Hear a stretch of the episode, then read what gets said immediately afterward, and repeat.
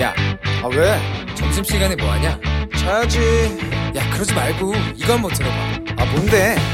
지금 당장 라디오를 켜봐 나른한 오후 깨울 시사 토크쇼 모두가 즐길 수 있고 함께하는 시간 유쾌하고도 신나는 시사 토크쇼 오태훈의 시사본부.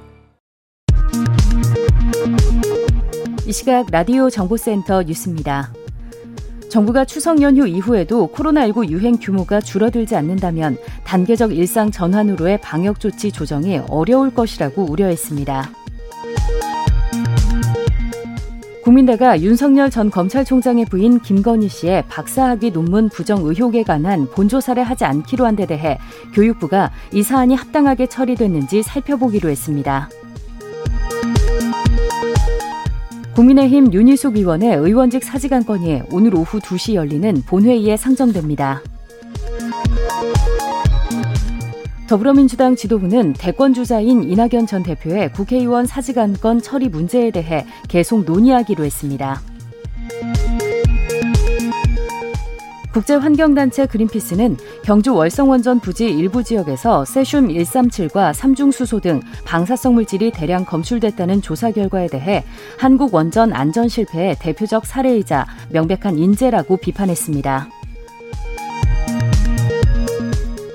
서울시는 지하철 1호선에서 8호선을 운영하는 서울교통공사 노동조합이 내일 파업 돌입을 예고함에 따라 비상 수송 대책을 마련해 당일 오전 9시부터 가동한다고 밝혔습니다. 지금까지 라디오 정보센터 조진주였습니다.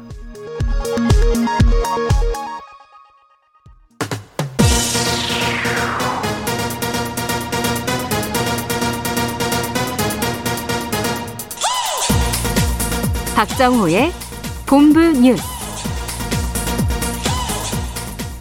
네, 오태훈의 시사본부 2부 첫 순서 주요 뉴스들 정리드립니다. 본부 뉴스. 오마이뉴스의 박정호 기자와 함께합니다. 어서 오세요. 네, 안녕하십니까? 예, 신규 확진자 수 몇 명이나 나왔어요? 네, 오늘 영시 기준 신규 확진자 1,433명 발생했습니다. 어제보다 322명 줄면서 일주일 만에 1,500명 아래로 내려왔는데요. 네. 하지만 저희가 뭐 매주 짚어드렸듯이 휴일 검사 건수가 좀 대폭 줄어든 영향이 있는 걸로 네. 풀이가 됩니다. 특히 한동안 유행이 점차 잦아드는 듯했던 수도권에서 다시 확산세가 거세지며 이 연일 1,000명대 확진자가 쏟아지고 있고요. 전체 지역 발생에서 차지하는 비중 또한 78.1%로 80%에 육박한 수준으로 상승해서 당국이 이 추석 연휴를 앞두고 긴장하고 있습니다. 네. 상생 국민지원금 지급 시작한 지 일주일 정도 됐는데 네. 어떻습니까 상황이 지금? 네, 지금 지급 대상의 68% 정도가 지원금을 받았는데요. 네. 1인당 25만 원씩 지급되는 국민 지원금 온라인 신청 일주일째인 어제 이 하루 좀 보면 64만 1000명이 신청해서 1,602억 원을 지급했습니다. 6일부터 12일 7일간 누적 신청 인원 2,950만 3천 명, 누적 지급액은 7조 3,757억 원입니다. 해관무가 장정 집계한 국민지원금 지급 대상자가 4,326만 명이거든요. 그래서 이제 벌써 68%가 넘게 지원금을 수령한 셈이고요. 오늘부터는 오프라인 신청이 진행되는데 오프라인 신청 첫 주도 출생연도 끝자리를 기준으로 요일제가 적용이 됩니다. 네. 그래서 오늘은 출생연도 끝자리가 1과 6인 사람이 신청할 수가 있습니다. 네. 주말 사이에 북한이 신형 장거리 순항 미사일을 시험 발사했어요? 네, 그렇습니다.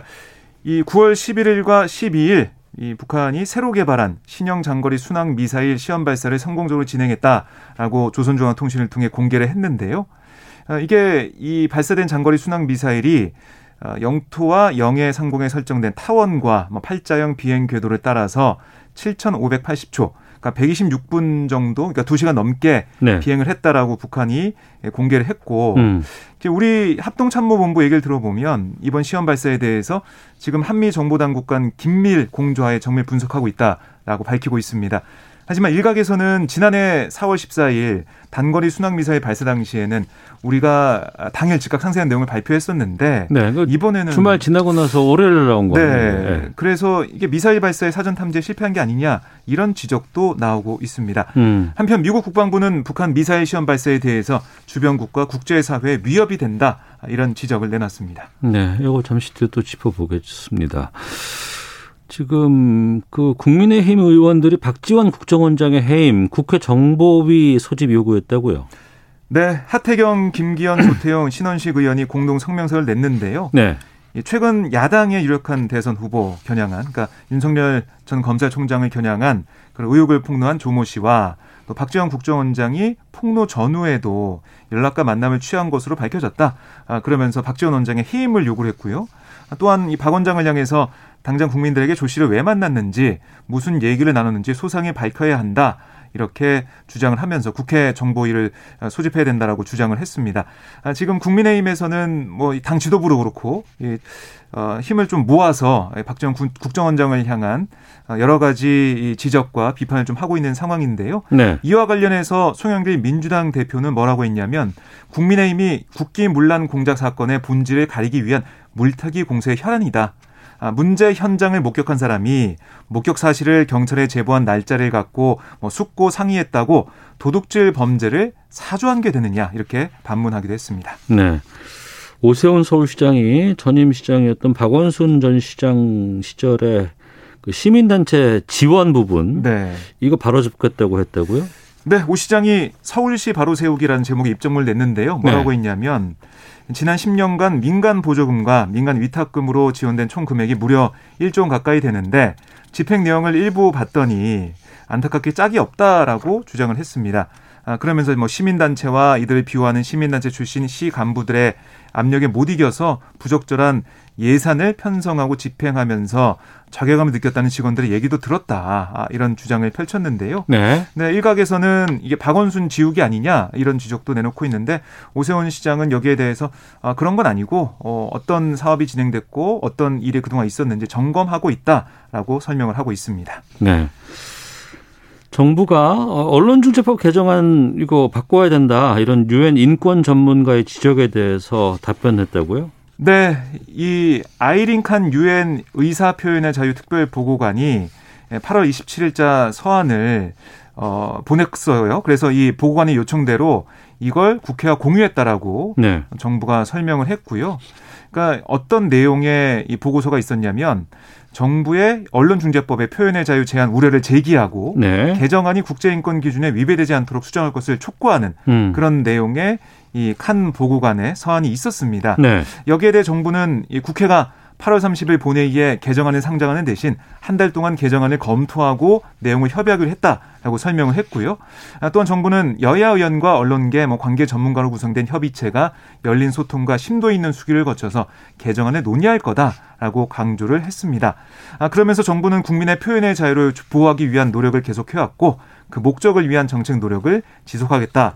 라고 설명을 했는데요. 외교부 당국자 얘기를 좀 들어보면 이번 서한은 개정안 처리가 미뤄진 사실을 알리기 위한 1차 답신을 음. 보낸 거고 향후 정부는 이 칸 보고관이 우려를 제기한 부분에 대한 답변도 제출할 방침입니다. 네. 최근 1년 동안 서울 주택 구입하신 분들의 15%가 신용대출을 썼다고요? 네. 이 국회 국토교통위원회 소속 민주당 천준호 의원이 국토부로부터 제출받은 자금 조달 계획서 세부 분석 이 자료에 따르면요. 네. 지난해 3월부터 올해 7월까지 서울에서 제출된 주택 매입 자금 조달 계획서 19만 3,974건 가운데 신용대출이 포함된 건이 2만 9,978건, 약 15.5%에 달했어요. 아, 이 기간 이 주택 구매 자금 조달 계획서에 담긴 평균 신용대출액 1억 489만 원으로 파악이 됐습니다. 아, 특히 이제 서울에서 주택을 구입하면서 신용대출 받은 거래 이 11,965건, 그러니까 39.9%가 1억 원 이상 대출을 실행했는데요. 뭐 1억 원 미만 5천만 원 이상은 34.5%, 5천만 원 미만은 25.5%였습니다. 음. 그러니까 정부가 주택시장 과열을 막기 위해서 주택담보대출을 억제하자 신용대출도 우회한 사례가 늘어난 걸로 파악이 되는데요. 네. 다시 뭐 금융당국이 어, 지금 대출을 좀 조이고 있어서요. 이런 부분도 어떻게 반영될지 봐야겠습니다. 하나만 더 보겠습니다. 연휴 끝나 추석 연휴 끝나고 나면은 전기요금, 도시가스 요금 오를 것 같다고요. 네, 이게 그동안 정부가 높은 물가 상승률과 코로나19 장기화로 어려움을 겪는 국민 경제를 고려해서 원가 압박에도 공공요금을 묶어놨었거든요. 네. 하지만 취소는 원가 상승 요인을 억제하는 데 한계가 있고 또 국가 전체를 볼 때 장기간 요금을 억누르는 게 득보다 실이 많다라고 본 거예요. 음. 그래서 인상을 검토하고 있는 것으로 알려지고 있는데요. 한국전력을 좀 보면 추석 연휴 이후인 오는 23일쯤 4분기, 그러니까 10월부터 12월 사이 아, 그 전기요금 인상 여부를 결정하는데 정부가 올해 연료비 연동제를 도입한 이후 2분기와 3분기는 연속 동결했습니다. 전기요금을. 네. 근데 4분기에는 인상할 것 같고요.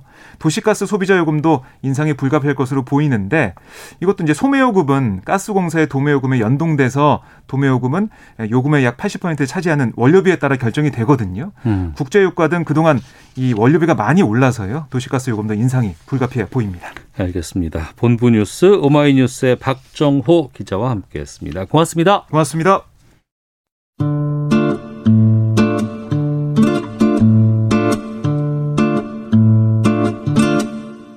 오태훈의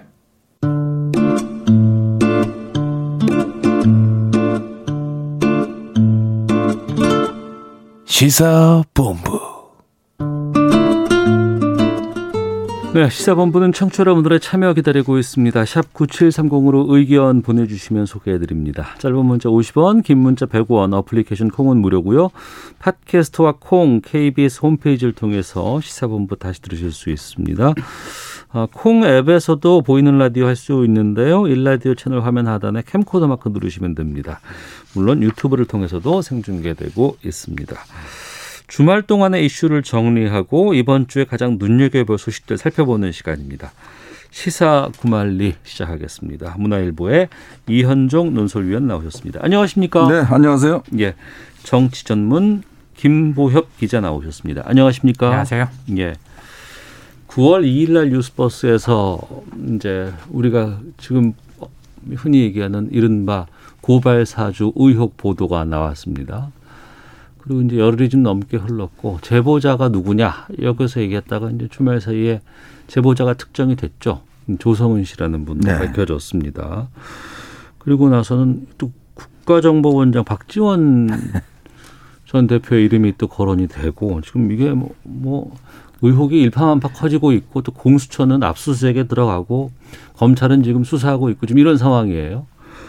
어떻게 보세요? 이 총평부터 좀 들어보겠습니다. 이현정 노설위원님. 그러니까 요즘은요 반나절만 쉬어도 네. 뉴스를 따라갈 수가 없어요. 그러니까 이게 훅훅 아, 지나가요 뭐 이게. 지금 그러니까 이게 아마 갑자기 들으신 분들은 왜 갑자기 또 박전 원장이 나오지? 그러니까요. 뭐 네. 그런 생각도 하실 거고 지금 이게 정신없이 하여튼 이 프레임 자체가 좀 바뀌어 나가는 것 같습니다. 조성은은 누구야? 뭐 이런 분들도 그렇죠. 많고. 뭐 예. 갑자기 왜 조성은이라는 사람이 나오지? 예. 뭐 갑자기 제보자 아니었다 그러다가 공익신고자가 뭐고 나오는데 이게 참 대선과 맞물려 있다 보니까 어떤 면에서 보면 이제 양측의 프레임 전환 시도가 굉장히 치열하게 붙고 있는 것 같습니다. 처음에는 전환 시도 그러니까 즉 어. 윤석열 후보의 이 고발 사주 의혹에서부터 출발했지 않습니까? 예. 그러다가 이제 점점 어 지금 이 사태 자체가 보면 이제 박지원 원장의 개인 문제로 해서 이제 정치 문제가 되어버리고 여기에 또 공수처가 또 나섰고 이제 그러다 보니까 이 지금 공수처 검찰이 나서다 보니까 어 이거는 지금 뭐 윤 후보 낙마를 위한 여권의 총공색 아닌가 이런 음. 이야기까지 지금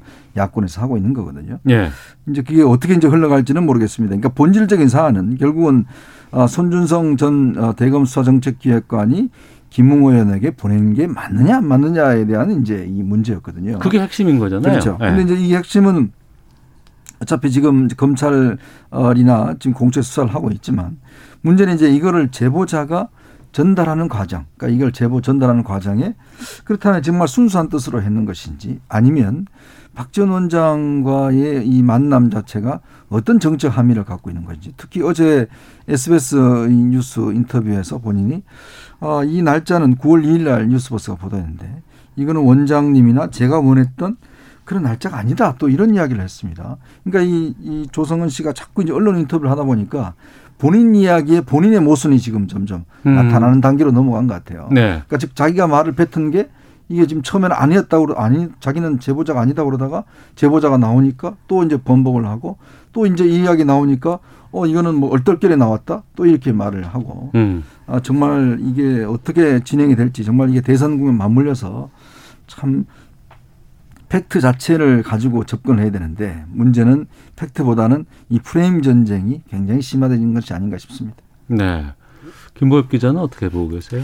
이렇게 사실과 주장이 막 부딪히면서 네. 사실이 부풀려지고 주장은 업그레이드되고 그래서 프레임이라는 뭐 복잡한 것도 나오고 그럴 때는 이 사안을 최대한 간단하게 보려면 음. 사실과 주장을 갈라봐야 됩니다. 사실과 주장을 갈라야 예. 된다. 일단 드러난 사실, 누구도 부인하지 않는 사실은 손준성 보냄이라는 텔레그램을 통해서 문서 이미지, 고발장 초안 같은 문서 이미지가 있었다는 거고, 김웅 의원한테 보내줬고, 김웅 의원은 그거를 당시 선대위 부위원장이었던 조성은 씨한테 보낸 거죠.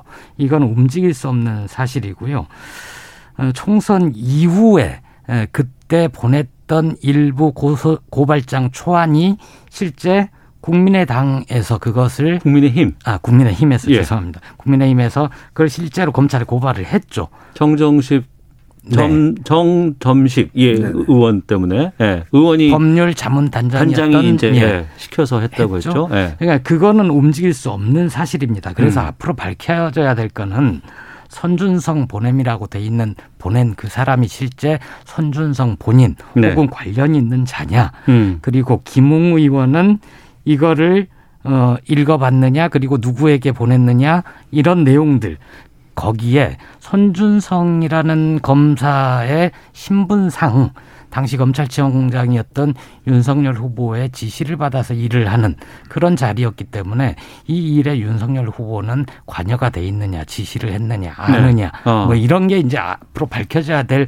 의혹인 거죠. 네. 이 사건이 큰 이유는 어, 검찰이 과연 총선 전에 부당한 방법으로 총선에 개입하려고 했을까 그 의혹 한 가지와 검찰은 검사들은 공익의 대변자로서 국가공무원으로서 일을 해야 되는데 네. 정치적 중립성을 위반하면서까지 이렇게 검찰의 권력을 사유화하려는 일을 했느냐 이 두 가지가 핵심이 되는 거거든요. 음. 그 본질을 사실과 본질을 놓치지 않아야 이 복잡해지는 데서 어 다른 곳으로 빠지지 않고 볼 수 있다. 저는 이렇게 생각합니다. 네. 그러니까 그 말씀 가운데 이제 우리가 돌아보면 지금 프레임도 몇 개가 좀 나온 게 있는데 네. 이전에는 제보자가 누구냐? 이 사람이 믿을 만한 사람이냐? 뭐 추미애 캠프가 아니냐? 무슨 뭐 누구 어디 캠프 쪽에서 한- 이런 얘기가 있었어요. 그렇죠. 그랬다가 이제 공익 제보하고 공익 신고도 했다고 하고 신변 보호까지 음. 했는데 당사자가 언론 인터뷰를 직접 합니다. 네. 이건 왜 그랬다고 보세요? 그러니까 지금 언론 인터뷰를 한 이유가 이게 지금 공익 신고를 우리가 보통 하면 예. 지난 6, 6일 날인가요? 이제 그 김웅 의원이 기자회견을 하던 날 바로 대검에서 이제 그때 문자를 보냈지 않습니까? 네. 공익 신고가 이게 확인이 됐다고. 네네. 근데 이제 전현희 국민권익위 원장이 아니 무슨 소리야 공익 신고는 우리가 부처가 담당인데 음. 그러니까 신고만 받을 수가 있는데 음. 어 그 검 진짜 검토는 본인들이 해야 되는데 네. 그러니까 왜 그 시점에 대검에서 어떤 이걸 다 문자를 보냈을까라는 이제 의문이 있는 거고요. 이제 그러다 보니 이 조성원 씨 신분이 이제 자연스럽게 이제 나온 것이죠. 음. 그러니까 결국은 본인 입장에서 보면 공익 신고자 보호를 받으려고 했는데 네. 물론 문제는 이게 이제 대검에서 신고를 했는데 이거는 이제 결국 결정을 나려면 국민권익에서 나야 되는 거예요. 결제가 나려면 네. 근데 또 이제 지금 공수처가 등장합니다. 음. 그래서 이저이 인터뷰에 보면 공수처에서 전화가 와서 아 그 우리 공익 신고 저 해줄 테니까 우리한테 자 자료를 달라. 해서 또 9일날 공수처 가서 또 조사를 받아요. 그리고 어제 또 인터뷰에서는 어, 조성은 씨가 국가수사본부에서 요청하면 또 거기도 주겠다라고 이야기를 하고 있어요.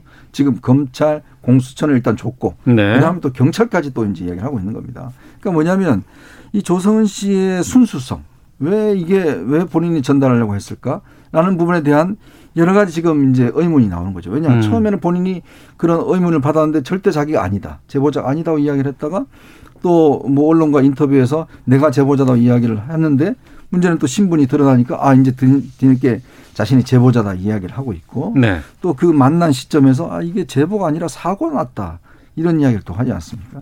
그리고 또 본인이 지금 박지원 원장과 왜 그 중간 시점에 즉 7월 21일 날 제보를 하고 난 다음에 9월 2일 날 보도가 났지 않습니까? 그렇다면 왜 중간 시점에 본인이 굉장히 가까운 곳을 알려진 박지원 원장과 단독으로 만나서 무슨 이야기를 했을까? 이 부분에 대한 이제 의문이 있고 더군다나 여기에 또 어제 SBS 인터뷰에서 원장님과 제가 원했던 날짜가 아니다. 음. 이런 이야기가 함으로 인해서 이게 지금 아까 김보영 기자 얘기했던 이 본질적인 부분과 그 다음에 이제 그렇다면 무슨 의도일까? 이 영역이 또 다른 게 있는 거죠. 그러니까 이 부분에 대한 이제 여기 국정원까지 이제 이름이 나오니 국민들 입장에서는 이 국정원 그러면 딱 이제 떠오르는 게 있지 않습니까? 음. 이 국정원의 정치 개입이라는 게 뭐 어제 오늘 일이 아닌데 네. 부서 자체는 안 했을지 모르겠지만 국정원장이 지금 정치인 출신이 이제 여기에 개입돼 버림으로 인해서 이 문제가 자칫하면 다른 방향으로 흘러갈 가능성도 저는 꽤 높다라는 생각이 듭니다. 어, 가능성 말씀해 주셨고요. 예. 저는 윤석열 당시 검찰총장이 과연 이런 일을 지시를 했느냐, 관여했느냐, 알고 있었느냐 여기에 대해서는 아직 미지의 영역이라고 생각을 합니다. 네. 그런데 에, 박지원 국정원장이 정치 공작을 했다는 주장은 그 미지의 영역보다도 훨씬 더 무리한 주장이 됩니다. 왜냐하면 공작에 검사도 끼워 넣고 아까 사실이 분명한 것들이 있지 않습니까? 네, 네, 네. 현직 검사도 끼워 넣고 야당 후보자, 야당 의원도 끼워 넣는 공작의 그림을 누군가가 그렸다는데 전 그건 좀 무리 굉장히 무리한 주장이라고 생각을 하고 조성은 씨의 순수함 저는 여기에 대해서는 순수하다 순수하지 않다 그렇게 얘기하기가 되게 애매한 게 진짜 순수한 분이면 종교계나 학계나 이런 쪽에 가 있어야지 그분은 오래 오래 전부터 정치를 하신 분이거든요. 네, 네, 네. 그리고 뭐 이 당에도 있고 저 당에도 있었고 음. 그래서 그분이 순수하다 순수하지 않다는 판단을 할 수 없는 영역이고 다만 그분이 얘기하는 걸 바탕으로 해서 이 얘기는 사실에 가깝다 그렇지 않다 이렇게 논평할 수 있다고 생각을 합니다. 네. 어, 조성은 씨가 자기가 왜 나서게 됐느냐 얘기한 건 일단 그분이 밝힌 대로 그분 뜻을 존중해 준다면 원래는 가만히 있으려고 했는데 김웅 의원 그리고 윤석열 후보가 인터뷰하는 걸 보면서 어, 이른바 열받았다 이거잖아요. 그 윤석열 후보의 경우에는 어 그 사람 누군지 여의도판에서 다 알지 않느냐 기자들 알지 않느냐 나도 들었다 이런 식으로 뭔가 대단히 문제가 많은 뭐 공작과 연루가 된 사람인 듯한 그런 식으로 인신 공격을 해대니까 저는 그 점에서 참을 수 없었을 수도 있겠다 그 점에서는 공감이 갔습니다. 네. 시간이 지나면서 변하는 게 몇 가지가 있는데 우선은 처음에는 그 텔레그램 이미지 파일 이것만 있었잖아요. 음. 근데 이제는 조성은 씨가 직접 검찰이라든가 공수처에다가 자료를 줬다고 하고 휴대폰까지 제출했다고 하니까 보다 이제 좀 신빙성 있는 자료들이 이제 수사에서 이제 들어가서 아마 활용이 될 것 같아요. 어느 정도까지는 지금 상황으로 본다 그러면 어느 정도까지 이게 밝혀질 수 있을 것 같습니까? 글쎄요, 이게 이제 어 뭐냐 이제 일단 우리가 지금 알고 있는 수준, 네. 그 예를 들어 손준성이라고 이름이 찍힌 문서가 김웅 의원한테 갔고 김웅 의원한테 간 문서가 일단 이 조성은 씨한테 갔다. 요거까지는 이제 뭐 아마 밝혀낼 것 같아요. 네. 근데 이제 문제는 뭐냐면 그렇다면 조성은 씨가 이거를 예를 들어서 어 김웅 의원이 어 이거 지금 대검찰 그 저 검찰총장이 이거 부탁하는 거니까 빨리 좀 이거 고발을 대검 민원실에 해라. 음. 라고 이야기를 했음에도 불구하고 왜 그냥 아무한테도 이야기하지 않고 지금까지 혼자 가지고 있었을까? 음. 라에 대한 이제 의문을 풀어야겠죠. 네. 본인 판단에서는 아 이거 뭐 기자들도 있고 해서 부적절했다고 했는데 당시에 선대위 부위원장이었다면 아무한테도 안 줬다라면 그렇다면 8월 달에 정정심 의원이 했던 고발장은 어디서 나온 것인가? 음. 본인이 그- 그렇게 이야기했지 않습니까? 아무한테도 주지 않았다고. 네, 네. 그렇다면 8월 달에 고발했다면 그는 그 문건은 또 뭔가? 음. 이제 이런 의문이 있는 것이고요. 이제 그런 데 대한 이제 의문을 일단 풀어야 되는 것이고 그렇다면 왜 가지고 있다가 갑작스럽게 이제 윤석열 후보가 등장하고 하면서 왜 뉴스버스 기자한테 이거를 이야기를 했을까? 네. 어? 그리고 손준성이를 뭐 누군지 몰랐다고 이야기를 하는데 지금 이분의 그 페이스북을 보면 작년 11월 달에 대검에서 이 손준성 그 당시 정책기획관이 이제 판사 사찰 문제가 있었어요. 네, 그랬죠. 네, 네. 그걸 굉장히 집중적으로 비난했던 때가 있었습니다. 이분이 페이스북에다 그걸 글을 많이 올려요. 그런데도 그때 손준성 검사 이름이 나왔었는데 그때도 그걸 몰랐을까? 음. 라는 이제 의문이 있는 것이죠. 그러니까 그 시점. 그 다음에 여기서 표현했던 이제 본인은 사고라고 이야기했던 것에 대한 의문이 있거든요. 네. 그렇다면 이 문제에 대해서 그럼 박지원 원장, 이제 저도 박지원 원장이 이걸 뭐, 뭐 공작하고 이런 만드는, 저는 그렇게 보지는 않습니다. 근데 문제는 뭐냐면 이거가 혹시나 이 보도가 되기 전에 인지했을 가능성. 음. 그러니까 어뭐 국정원장이 뭐 역할을 하지 않더라도 네. 국정원장이 뭔가 알고 있었을 가능성. 아. 그또 이분이 이야기했듯이 어 이 원했던 날짜가 아니다. 이 이야기는 뭐냐면 추정을 해보면 이 9월 2일 날 갑자기 열, 1일 날 연락이 와서 내일 나간다 이렇게 보도를 하고 어 굉장히 거기에 불쾌했다라고 오늘 이제 뉴스버스가 또 보도를 했거든요. 네. 그렇다면 아마 이 그 조성은 씨나 이런 뭐 박 전 원장은 이게 좀 이후에 예를 들어서 야당의 후보가 정해지면 음. 그때 윤석열 후보로 정해지면 그때 폭로를 했으면 훨씬 더 효과가 있었을 텐데 왜 지금 이전에 폭로를 했느냐 뭐 이런 걸로도 혹시나 해석이 될 수는 있거든요. 네. 그러니까 이런 의문들이 지금 점점 증폭되고 있기 때문에 오늘 이제 국민의힘이 공처에다가 이제 박 원장을 국정원법 위반으로 고발을 했거든요. 아, 고발했어요, 네, 오늘? 고발을 어. 이제 했기 때문에 앞으로 아마 이제 공처에서 이 부분에 대한 수사는 또 어떻게 할지. 왜냐하면 국정원법에 이 정치 개입 못하게 돼 있거든요. 네. 그렇다면 이걸 앞으로 어떻게 또 풀어가야 될지 아마 국- 공처도 상당히 고민이 될 겁니다. 음. 수사는 저는 필요하다고 생각을 합니다. 그리고 이렇게 논란의 대상이 된 건 박지원 원장의 잘못이라고 생각을 해요. 네. 국가 정보를 다루는 굉장히 민감한 직책에 있는데 저도 여러 사람한테 얘기 듣기로 거의 매주 공관에 사람을 불러서 예전에 친했던 기자들 혹은 같이 정당 생활을 했던 사람들 이렇게 만나서 얘기를 한다고 해요. 어. 그런데 이제 정치나 민 감한 얘기는 의도적으로 피한다고 하지만 그렇게 사람이 모인 자리에선 당연히 뭐 차기 대선 주자는 누가 관심이 있습니까? 뭐 민주당에서 누가 될까요? 이런 질문들이 오갈 수 있는 않습니까? 만나서 하는 얘기가 뻔할 거 아닙니까? 아, 뭔 이야기가 네. 있습니까? 그러니까 그런. 자리 자체를 아예 만들지 말았어야 되는데 오랫동안 정치를 했던 분이다 보니 그런 연이 많은 사람들도 있고 그렇게 자주 만나서 그래서 이렇게 곤혹스러운 상황에 처했다. 네. 저는 그 말씀하신 대로 실제로 인지를 했거나 그럴 가능성은 있다고 생각을 해요. 그래서 보도 시점을 통제하는데 어떤 어, 팁을 줬다거나 이럴 수는 있다고 보는데 그런 거 수사해야 된다고 봅니다. 음. 그 조성은 씨 휴대폰 제출됐다니까 그런데 통화 기록이나 아니면 문자 주고받은 거나 그런 거 있으면 어 처벌받고 해야죠. 음. 오늘 오후에 대정부 질문 예정돼 있고 오늘 공교롭게도 정치 분야에 오늘 또 시작입니다. 여기서도 이 내용 아마 대부분 이거 물어볼 것 같은데. 그렇죠. 네. 뭐 오늘 지금 뭐 일단 정보유의 소집을 요구를 해놨고요. 네. 어, 또 아마 대정부 질문에서 집중을 왜냐하면 이제 이게 참 우리가 정치 이슈란 게 그래요. 나중에 되면 이거 왜 싸웠지?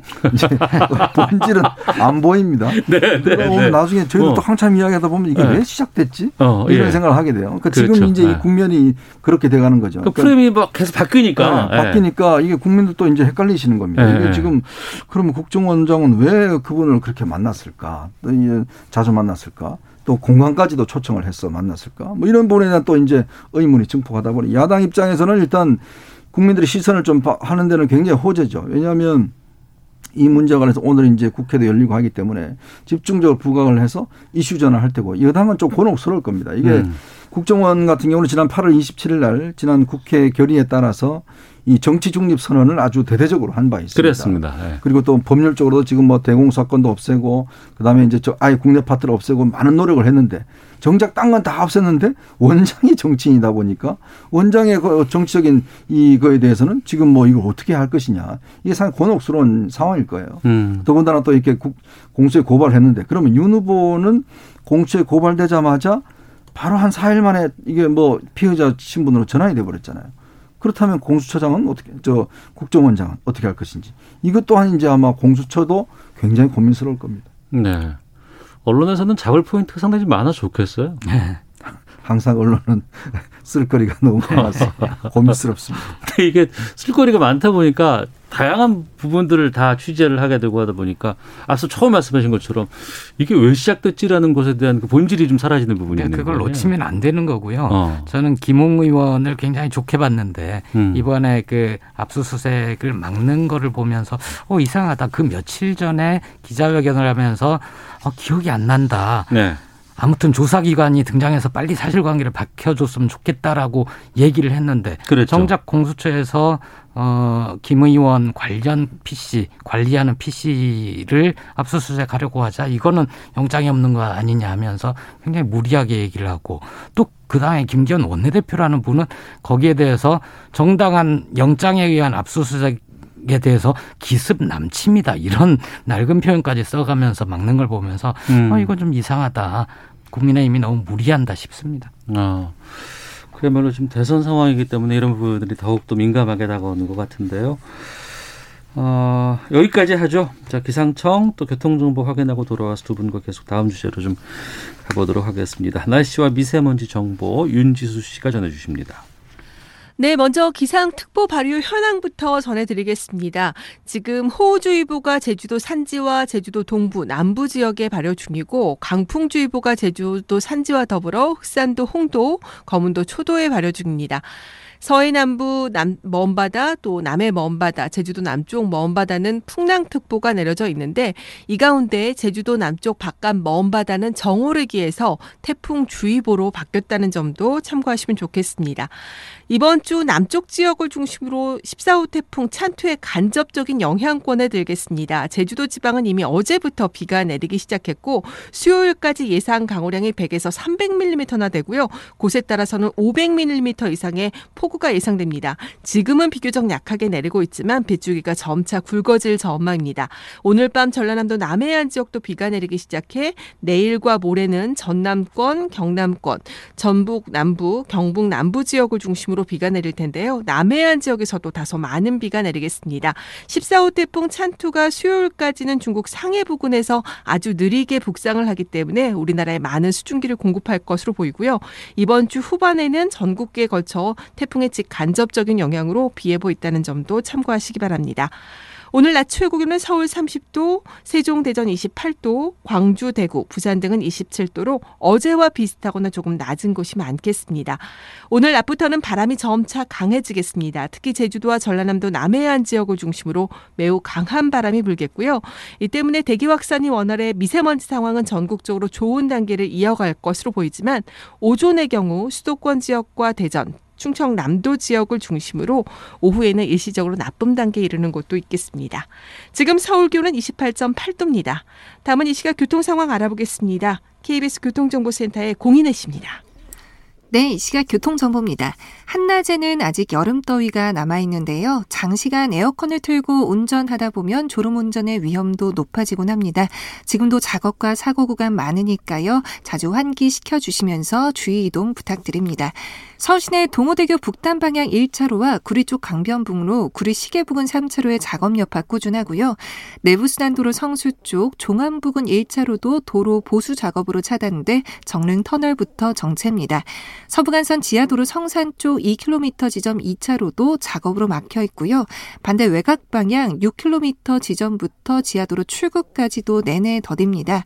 이어지는 서해안고속도로 서울 쪽 홍성 부근 2차로와 서해대교 일대 3차로와 갓길의 작업 구간 주의하셔야겠고요. 중앙고속도로 춘천 쪽70 나드목 2차로에 화물차 전도 사고로 인한 정체는 더 길어졌습니다. 현재 도로 시작 지점인 금호 분기점부터 6km가 넘게 꽉 막혀 있으니까요. 미리 우회 이동하시는 것도 좋겠습니다. KBS 교통정보센터였습니다.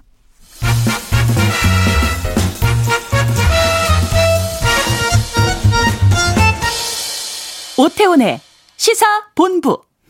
네, 시사본부 어, 월요일 시사구말리 돌아왔습니다. 민주당은 주말 사이 대선 경선 1차 슈퍼위크 지역 순회 경선 강원, 대구, 경북 치렀습니다. 이재명 후보가 누적 득표율 51%로 지금 계속해서 앞서 달리고 있습니다. 그리고 일반 여론조사도 지금 반영이 된 수치가 지금 처음으로 포함이 됐거든요. 어떻게 평가하세요? 그냥 이, 대세가 굳어집니까? 아니면은 어 좀 약간의 변화도 좀 있습니까?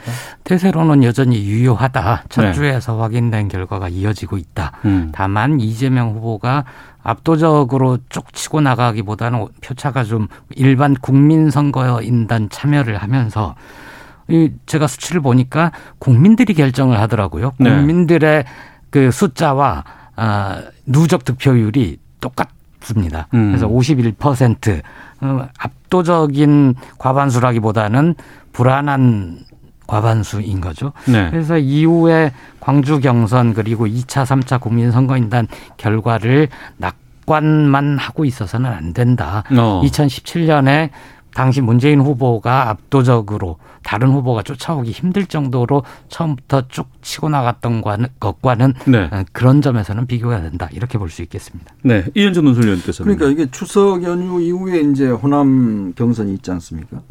어, 그렇다면 일단 호남에서는 이제 이 이낙연 후보가 일단 정책 고향이고 본인이 지금 의원직 사퇴라는 이제 배수진을 쳤기 때문에 네. 이게 또한 영향을 미칠 것 같아요. 음. 그리고 지금 이번 그 대구 경북 쪽 보면 확실히 윤석열 후보가 이게 부각이 돼야 추미애 후보도 부각이 되는 것 같습니다.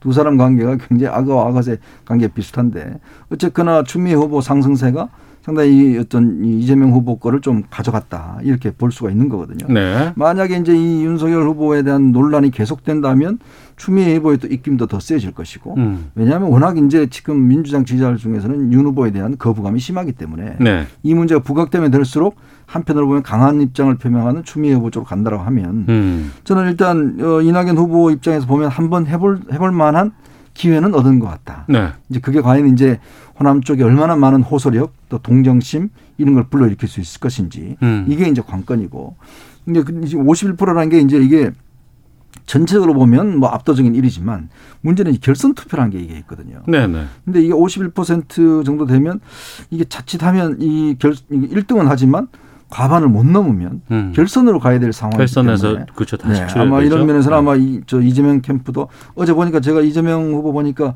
썩 얼굴 표정이 그렇게 좋지는 않은 것 같아요. 음. 그러니까 그거는 그만큼 어 왜 이렇게 상승세를 가다가 조금의 주춤하는 측면 이게 어떤 효과지 아마 분석을 캠프 쪽에서도 많이 할 것 같습니다. 그러니까 승기를 잡았 지만 이제 이번에 1차 슈퍼위크가 지나고 나면 불안한 과반일 수 있다. 네. 이런 느낌이라고 하는데 추미애 후보의 약진 선전 이건 어떻게 보세요, 김보엽 기자?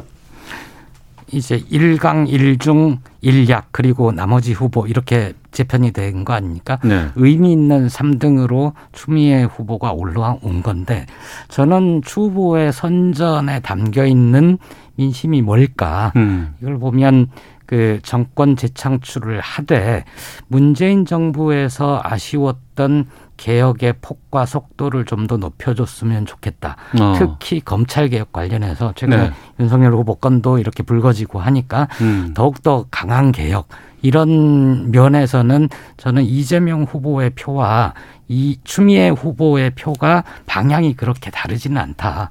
그러면서 이제 이재명 후보가 좀 압도적으로 치고 나가니까 아 그러면 추미애 후보도 좀 나눠줘야 되는 거 아니야 이런 여유가 생긴 거 아닐까 물론 투표를 하는 사람은 네. 한 표밖에 없지만 전체적으로 놓고 보면 그렇게 해석할 여지가 있는 결과들이 좀 나오는 거죠. 음. 저는 의미 있는 3위로 어, 계속 가되 다만 이것이 어, 뭐 결선 투표가 가거나 아니면 이재명 후보를 위협하는 수준까지 의미 있는 2위로 도약을 하거나 그렇기는 힘들 것 같습니다. 네. 그런 거 하면 지금 국회의장 출신의 총리까지 지냈던 정세균 후보는 그러니까 삼강 구도라고 했었거든요. 처음에 시작할 그렇죠. 때만 해도. 근데 좀 완주 어떨까요? 글쎄요. 전 뭐 지금 정세균 후보가 완주 입장을 이야기하고 있지만 본인도 뭐 정치 오랫동안 하셨잖아요. 예. 근데 아마 본인이 이런 결과는 아마 처음일 거예요. 어. 예전에 사실은 종로 선거 같은 경우도 여론조사에서는 그때 오세훈 후보에 비해서 이 월등히 이제 안 좋았거든요. 자기가 승리하면서 증명하겠다고 했는데 네. 정말 이겼잖아요. 네. 그래서 제가 이제 그때도 뭐 방송하면서 아우 이게 힘들 것 같다 이야기하니까 바로 또 전화가 오셨더라고요. 무슨 소리냐 지금 까봐야 한다고. 어. 지금 내가 현장 다녀보면 완전 상황이 다르다. 여론은 내가 잘 읽고 네. 있어. 예. 네. 그래요? 그래서 한번 와보라고 그래서 아 그렇구나라고 생각했었는데 결국 결론적으로 보면 그게 맞았어요. 맞았어요. 예. 근데 이제 정세균 후보가 워낙 바닥에 강합니다. 그러니까 음. 워낙 열심히 하고 밑바닥 훑는데 이번에는 이 코로나 때문에 또 격리돼 계셨잖아요. 네, 이 네. 선거 이 직전에. 어. 그러니까 뭔가 뭐 강하게 좀 밀어붙여야 되는데 조금 템포가 빠진 측면이 있고 또 이 코로나 국면이라는 게 정세균 후보한테는 선거운동 별로 좋지가 않아요. 음. 그러니까 뭔가 현장을 다니고 해야 되는데 이게 쉽지가 않다고 보니까 아마 본인도 이제 고민이 많고 압박을 많이 받을 겁니다. 네. 과연 여기서 이렇게 혹시나 4등까지 한다면 이게 너무 창피당한 거 아닌가? 음. 어, 그렇다면 뭔가 유의미한 행동을 해야 되는데 문제는 지금 누구에게 힘을 실어줘서 된다라고 하면 이낙연 후보에 힘을 줘 된다라고 하면 모르겠지만 이 힘을 실어줘도 이게 뒤집기는 어려울 것 같은 또 상황이 있거든요. 네. 그렇다면 본인이 그냥 여기서 주저앉을 것인가 아니면 음. 끝까지 한번 해볼 것인가 아마 심리적 고통이 상당할 것이다. 저는 그렇게 예상합니다. 네. 저는 완주가 무슨 의미가 있나 싶을 정도의 결과라고 보는데요. 이 정도 음. 되면 어, 전북 자신의 정치적 기반이었던 전북을 가기 전 아니면 가서 그걸 확인한 직후가 판단 시점이 아닌가. 그리고 경선 완주라는 게 좀 2002년에 정동영 후보가 경선 지킴이 하면서 이렇게 막 끝까지 가는 게 미덕인 것처럼 여겨지고 있는데 사실 어느 정도 민심이 확인되면 어 중간에 경선을 포기를 하거나 특정 후보를 지지하거나 이런 식으로 정리를 차차 하고 맨 끝에 가서는 후보 추대 대회 비슷하게 가는 게 원래 그 경선 국민 경선의 원거 그 저작권이 있는 미국이 그런 방식으로 하지 않습니까? 네. 근데 우리는 좀 아직까지는 그렇게 하고 있지는 않은데 음. 저는 지, 금이 정도의 성적이면 경선을 이어갈 동력이 없을 거다. 네. 그리고 같이 있는 의원들도 아마 그런 부분에 대해서 솔직한 고언들을 하기 시작할 거다 이렇게 봅니다. 네. 국민의힘 쪽 가보겠습니다. 어, 후보들 이틀에 걸쳐서 국민 면접도 네. 받고 또 유권자들과 직접 소통에 나서는 뭐 올데이 라방 토크쇼 이런 걸 했다고 하는데 네. 별로 뉴스가 안 나와요. 어떻게 보냈답니까? 그러니까 지금 저도 이게 찾아서 봤거든요. 그랬더니 이제 뭐 정치적인 거 이외에 좀 재밌는 음. 뭐 사적인 이야기라든지 뭐왜 네. 결혼을 그렇게 늦게 하셨습니까? 아. 뭐 등등 이런 이제 뭐 신변잡게 친하게 네, 다가갈 수 교수하고 뭐 네. 이렇게 분들이 나와서 이제 진행을 하던데 그러니까 참 한편으로 보면 지금 저쪽에 전쟁 벌어지는데 음. 이쪽에서는 지금 갑자기 무슨 이런 이야기 하니까 너무 또 한가해 보이는 음. 느낌이 있어요. 한가해 보인다. 아, 왜냐하면 이게 사실은 토론 정당이라는 게 어떤 흐름이 있으면 글로 쭉 가야 되는데 이게 분리될 수가 없는 거거든요. 네네. 근데 지금 한쪽 전쪽에서는 정말 막 그 김홍현 방 가서 지금 막 철야 농성하고 있는데 한쪽에서는 지금 뭐, 어, 왜 결혼 이렇게 늦게 하셨어요? 뭐 요리 잘하세요? 뭐 이러니까 예. 아, 유권자들 입장에서 보면 이게 뭐지라는 이제 느낌들이 있어 요. 이게 분리될 수가 없는 건데. 그러니까 음. 결국은 저는 이 물론 이제 국민의힘 선대위 측에서는 이제 뭔가 다양하게 후보에 접근 방법을 준다라는 걸로 이해는 되지만 네. 그러니까 이게 콘텐츠가 뭔가 어떤 좀 정치라는 게 좀 집중이 돼야 되는데 음. 자꾸 이렇게 분산되고 전혀 딴 방향으로 되다 보니까 이게 좀 관심이 분산되고 있는 것 같고 네. 이게 뭐 이 횟수는 많은데 뭐 발표회도 하고 뭐도 하고 뭐도 하는데 전혀 정치의 중심 이슈가 못 되는 거거든요. 음. 그러니까 그러면서 역시 이게 정치라는 거는 한 방향으로 좀 이게 집중돼야 되는 거 아닌가 네. 그런 생각 들고 지금 다들 못 보셨잖아요. 어. 지금 아마 이 참 저는 좀 전략의 실패가 아닌가 생각이 듭니다. 네. 그리고 보면 제대로 된 토론을 지금 아직 그쪽에서는 못 본 상황이잖아요. 그렇죠. 이제 벌써 이걸 투표 들어가죠. 1차 이제 오늘부터 어. 뭐 내일부터 가죠, 이제. 이제 1차 한번 걸러지고 나면 토론을 하겠죠. 네네. 비전 발표회는 정말 후졌었고 어. 그리고 국민 시그널 면접은 그나마 좀 화제가 됐지 않습니까? 그 진중권 교수하고 뭐 예. 김준일 대표라든가. 네. 예, 예. 근데 엊그제 있었던 그 좀 사적인 얘기를 하는 그 라디오 방송은 조금 문제가 되는 대목도 있었습니다. 예를 들어서 네. 어, 좀 친근하게 다가가겠다 하는 의도는 괜찮았을지 몰라도 유승민 후보에게 어 딸 계획 계획 출산 맞냐 이런 질문을 한다거나 음. 어 대선 때문에 결혼을 늦추고 있다는데 맞냐 이런 건 대단히 부적절한 질문이거든요. 네네. 네. 친근함을 보여주겠다는 의도에서 부적절한 질문들이 난무했다. 저는 음. 그렇게 평가합니다. 음. 알겠습니다. 아, 이번 주도 계속해서 지금 대선 관련돼서 그리고 또 앞서 말씀하셨던 고발 사주 의혹 관련한 기사들 계속 쏟아질 것 같은데 또 제2, 제3의 프레임이 또 뭐가 나올지 좀 지켜봐야 될 것 같습니다. 시사고말리 문화일보의 이현정 논설위원, 정치전문 김보엽 기자 두 분과 함께했습니다. 두 분 말씀 고맙습니다. 네, 고맙습니다.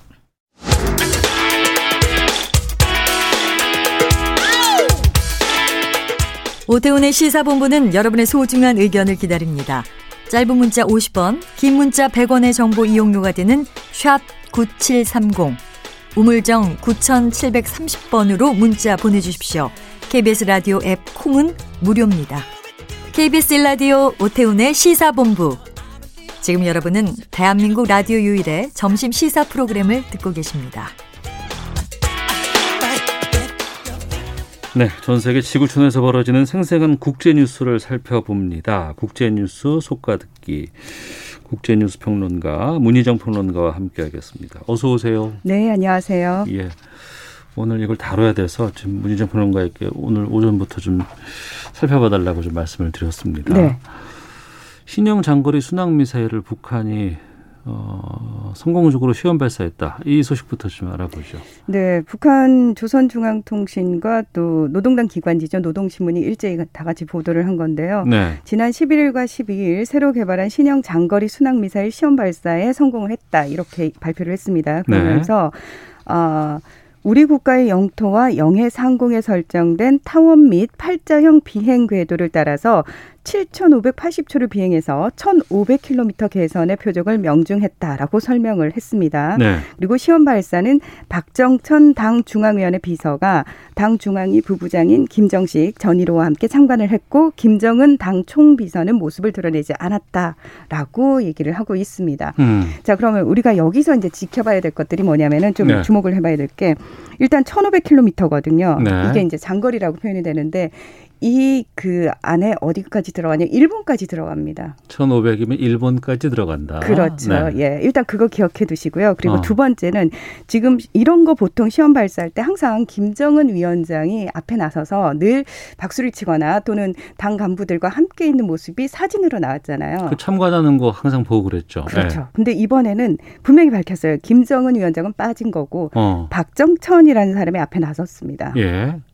이 두 가지를 저희가 좀 눈여겨봐야 될 필요가 있는데 일단 이 박정천 당 중앙위 비서는 얼마 전에 사실 그 정치국 상무위원으로 다시 복귀한 사람이거든요. 음. 이분 대신에 이제 낭만한 사람이 있을 거 아닙니까? 리병철이라고 해서 북한 핵의 중심 인사거든요. 네. 자 박정천이 들어섰다는 건 어떤 의미냐면 북한이 더 이상 핵 개발이라든지 미사일 개발 쪽에 중점을 두는 것이 아니라 음. 사실은 비핵화 쪽 그리고 아. 어. 있는 거 관리하는 쪽. 그렇습니다. 네. 그래서 사실은 그 공격적인 측면에서 약간 방어나 수비 쪽으로 스탠스를 변화했다라고 받아들이시면 좋을 것 같고요. 음. 그리고 제가 이 1,500km 사정거리를 어 말씀을 드린 이유가 이 사실은 그러면 이 발사가 도대체 어떤 영향을 주느냐 네. 이게 우리가 정말 긴장할 정도로 위험한 것이냐 사실은 유엔 안보리 결의안하고 전혀 상관이 없는 거거든요 음. 누구라도 다 하는 거고 어느 나라도 다 하는 거고 우리나라는 이미 뭐 이 사정거리를 다 넘기고 있는 거죠 예자 그럼 그런 상황에서 도대체 이 1500km라고 딱 못 박은 건 어디를 겨냥하느냐를 봐야 네, 되는데 네. 어, 오늘 하고 내일 일본에서 한미일 북핵 수석 대표 회의가 열립니다. 음. 자, 그러면 거기에 참가하는 나라들 중에서 지금 북한의 이 순항 미사일 시험 발사와 가장 어, 연관이 깊은 이 시험 발사에 가장 민감하게 반응을 나라가 일본이겠죠. 당연합니다. 네. 자, 이거는 그 협상을 앞두고 일본에게 이제 어떤 의미의 이제 메시지를 주는 거라고 어. 볼수 있습니다. 일본 우리가 잘 보고 있어, 지켜보고 있어, 조심해, 뭐 이 정도? 그렇습니다. 얼마 어. 전 사실 정권 수립 그 구구절에서도 굉장히 이 군과 관련된 부분은 자중을 했었거든요, 북한이. 그렇죠. 이전과는 다르게 이번에는 군의 무슨 뭐 신형 무기가 여러 가지 무기. 같은 것도 없었고 맞아요. 예. 예. 비군 위주였었고 맞습니다. 경찰 소방관 위주였었고. 예. 그럼에도 불과 북한은 일본에게 명확한 메시지를 준 거죠. 음. 우리는 그러나 이 능력을 이미 갖추고 있으니까 음. 어, 함부로 행동하지 말라라고 예, 사인을 준 거라고 볼 수 있고요. 네. 더불어서 사실 우리가 좀 눈여겨봐야 될 게 뭐냐면은 일본이 지금 육상 자위대가 28년 만에 전부대가 참여하는 대규모 훈련 레이와 3년 연습 을 지금 오는 15일부터 할 예정이거든요. 네. 이제 거기서 보면은 일본이 이제 거점으로 삼은 지역을 표시를 해놨는데 거기서 독도가 빠졌습니다. 네. 이건 무슨 얘기냐면은 일본 역시도 내부적으로 이제 독도를 넣어가지고 음. 한반도라든지 북한을 자극할 생각이 없다라는 걸 은연중에 표현을 하고 있는 거거든요. 그래서 네. 사실은 북한의 이 순항 미사일 시험 발사 성공 이 보도와 관련해서 우리가 그렇게 긴장을 하거나 국제 사회에서 심각하게 바라볼 이유가 없습니다. 음. 또 네. 탄도 미사일이 아닌 순항 미사일이었기 때문에도 그렇습니다. 안보리 뭐 위반이라든가 이런 거는 아닌 것 같고. 네. 그리고 1,500km를 미사일이 날아가는데 2시간 동안 날아갔다는 건 너무 천천히 가는 거 아니에요? 예. 그래 그런 생각이 들기도 하고. 네, 사실 우리나라는 더 빠르거든요. 음. 예, 그런 면에서도 사실 그렇게 위협적이지 않기 때문에 네. 지금 언론에서 마치 안보 위기가 도래한 것이냐, 음. 좀 약간 과대 그 보도가 되는 부분이 있으니까 이 부분에 대해서 조금 가려보시면 좋을 것 같습니다. 알겠습니다. 국방부 발표가 좀 늦었다는 부분이라든가 여러 가지 이런 부분들은 좀 국회에서도 좀 다뤄질 것 같으니까요. 그 내용들 나오면 저희가 좀 세세하게 좀 다음에 살펴보도록 하겠습니다. 그리고 저희가 지난 금요일 10일 날 이제 관련해서 미리 보도를 좀 했었는데 다시 한번 좀 짚어보겠습니다. 9.11 테러 발생한 지 20년 됐어요. 네, 그렇습니다. 미국에서도 20년 맞아서 상당히 많은 뭐 여러 가지 의미 있는 조치들 또 행사들 있었을 것 같은데 분위기 어땠답니까? 네, 일단 추모 행사는 미국 뉴욕의 세계 무역센터가 있던 그라운드 제로 그리고 버지니아주 알링턴의 펜타곤 또 펜실베니아주 생커스빌 등 테러 참사 현장 세 곳에서 나 눠서 진행이 됐고요. 네. 종을 울리면서 희생자들의 이름을 한 명씩 낭독하는 것을 시작으로 이 테러범들이 납치한 비행기로 건물에 충돌하는 시간 등 총 여섯 번에 걸쳐서 침묵 행사를 가졌습니다. 그리고 음. 유족들의 발언이 이어졌고요. 어, 조 바이든 미국 대통령은 뉴욕 그라운드 제로 추모식에 참여를 했는데요. 여기에는 버락 오바마 그리고 빌 클린턴 전 대통령도 참석을 했습니다. 바이든 대통령은 별도의 연설은 없었고요. 네. 이 다만 테러 현장 세 곳을 방문하고 전날에 미리 녹화한 영상으로 메시지를 전했는데 사실 미군이 아프가니스탄에서 철군한 직후라는 점을 감안을 해서 그렇죠. 네. 예, 아프간 철군의 정당성을 계속해서 강조를 하면서 단결과 통합을 이야기를 했습니다. 음. 그리고 9.11 당시 대통령이었죠. 조지 부시 전 대통령도 펜실베니아주 생크스빌 추모식 현장을 찾았고요. 자, 도널드 트럼프 전 대통령은 어, 추모식에 참석하는 대신에 뉴욕 경찰서와 소방서를 방문을 했고 이 아프간 철수 과정의 혼란을 지적하면서 바이든 행정부를 비판했습니다. 어. 트럼프 대통령은 항상 독재적으로 다니네요. 보니까. 왜냐하면 이분은 인사이더 정치인이 아니에요. 네. 아웃사이더라고 얘기하는 건 뭐냐면은 사실 인사이더라고 얘기하면 정계에 오래 몸담고 있는 사람들은 당에 상관없이 어느 음. 정도 친분 그리고 소위 말해서 정치계 룰이라는 걸 따라가거든요. 네. 트럼프 대통령은 그것으로부터 모두 완벽하게 예. 스스로를 배제하고 있죠. 음. 그래서 아웃사이더라고 이야기를 하고 있습니다. 그러니까 9.11 20년 됐다고 하니까 저도 뭐 주말에 유튜브 좀 통해서 그때 영상이라든가 이런 자료 같은 거 보면서 아, 그때 그랬었지, 이런 일이 있었지라는 거 다시 좀 살펴보게 되던데 뭐 국제사회 모두가 좀 전반적으로 애도의 분위기였을 것 같은데 중국과 탈레반이 좀 다른 분위기였다고 들었어요. 네, 그렇습니다. 지금 사실 뭐 중국은 어느 때보다 미국하고 극한적으로 대립을 하고 있는 상황이죠. 네. 이 중국 정부의 입장을 대변하는 관영 매체들이 일제히 9.11 테러 20년 관련 보도를 쏟아내면서 그러니까 핵심은 그거예요. 미국을 비판했다라는 음. 거. 특히 공산당 기관진 인민일보는 미국이 지난 20년간 테러 전쟁을 하면서 8조 달러의 전쟁 비용과 90만 명의 인명 피해를 내고도 탈레반에게 정권을 다시 돌려주고 말았다. 결국 실패했다. 이렇게 비판을 했고요. 네. 황구 시보는 직접적으로 아니 미국이 아프간 전쟁에서 교훈을 얻지도 못하고 세계에 음. 또 다른 적을 찾아다니고 있다. 그러니까 다시 말해서 중국을 또 다시 적대시하는 미국을 겨냥을 한 겁니다. 그러면서 네. 미국의 엘리트 정치인들이 전혀 각성하지 못했다. 이렇게 음. 직접적으로 음. 비판을 했고요. 중국 외교부 자우리젠 대변인은 버려진 미 군용기 날개에서 그네를 타는 탈레반 대원의 동영상을 올렸어요. 네. 예. 그러면서 탈레반이 그들의 전투기를 그네와 장난감으로 만들었다. 이렇게 조롱을 하기도 했습니다. 음. 한편 아프간의 탈레반은 9.11 관련 언급은 하지 않았습니다. 하지만 카불 대통령궁에 탈레반 깃발을 개양하면서 새 정부의 업무를 공식 시작했는데요. 상당히 공교롭죠. 예. 또 탈레반을 지지하는 여성들이 9.11을 맞아서 행진을 했습니다. 뭐 이게 자의적이었던 타의적이었던 이런 보여지는 행동을 했다라는 거고요. 음. 반면에 또 탈레반을 반대하는 시위도 계속 열리고 있는데 그들을 향해서는 실탄 사격을 하면서 굉장히 강경 진압을 하고 있습니다. 또 저항군을 이끄는 암눌라 살레 제1부통령의 형이 예, 탈레반에 의해서 처형당했다 이런 얘기도 나왔습니다. 네. 중국이 9.11 테러 관련해서 미국을 비판하는 건 충분히 내용이 있어 보여요. 근데 중국이 또 이런 말을 비판할 건 아닌 것 같기도 하고. 저희가 볼 때는 그렇죠. 그렇죠. 예. 네. 자, 하나만 더 보죠. 러시아와 벨라루스 소식인데. 네. 연합국가를 구성할 수 있다고요?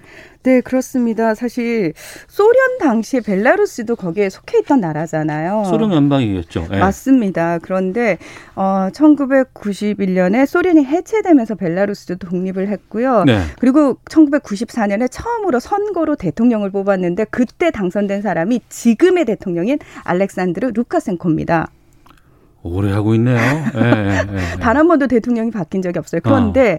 이 사람도 사실 공산 당원 출신이거든요. 예. 이분도 야망이 굉장히 커서 1999년부터 느슨한 혐의에 그 느슨한 어떤 의미의 소련 시절로 거의 돌아가는 연합국가 조약을 체결을 한 상태였습니다. 네. 그러면서 이걸 빌미로 루카센코 대통령은 러시아에게 굉장히 싼 에너지를 많이 얻어왔죠. 어, 기대 살았군요, 러시아에. 네. 맞습니다. 네. 그걸 통해서 이제 국내 지지율도 유지를 했던 거고요. 그런데 쉽사리 어, 연합국가를 완전히 이행하진 않았어요. 왜냐하면은 음. 루카센코 대통령이 일단 국내 지지도 좀 있는 상황이었고 러시아로부터 네. 계속 받아낼 것도 많았고 내가 여기서 서방 세계 막아주잖아. 그러니까 러시아가 나한테 지, 어, 좀 잘해야 돼. 동시에 서방 국가를 향해서는 너네가 나를 계속 못 살게 굴면 내가 러시아와 합쳐버릴 수도 있어. 이런 잣대로 이용을 음. 해왔거든요. 그래서 네. 계속 그 상태를 본인의 어떤 정권 유지를 위해서 이용을 해오다가 최근에 본인의 지, 그 지지율도 떨어지고 반정부 시위가 좀 대규모로 벌어지다 보니까 음. 지금 본격적으로 푸틴하고 연합국가를 구성하기 위한 28개 프로젝트에 합의를 한 겁니다. 네. 그 나라 국민들의 그런 입장은 좀 어떤 것 같아요? 너무 이게 독재도 좀 오래되는 것 같고. 국민들 입장에서는 사실 항상 이런 얘기가 나올 때마다 반대 시위를 많이 벌여왔거든요. 네. 당연히 이제 예전 소련 시절로 돌아가는 거고 그 상황에서는 억압당하는 거기 때문에 원하지 어. 않습니다. 네. 하지만 지금은 코로나19 상황도 심각하고 그리고 워낙 시위대에 대해서 강경 진압을 하고 있기 때문에 음. 반정부 시위가 제대로 펼쳐지지는 못하지만 벨라루스 국민들, 야당, 시민사회는 모두 다 분노를 하고 있고 심한 거부감을 느끼고 있는 상황입니다. 알겠습니다. 여기까지 살펴보겠습니다. 국제 뉴스 평론가 문희정 평론가와 함께했습니다. 말씀 고맙습니다. 네, 고맙습니다. 예, 시사본부 마치겠습니다. 내일 뵙겠습니다. 안녕히 계십시오.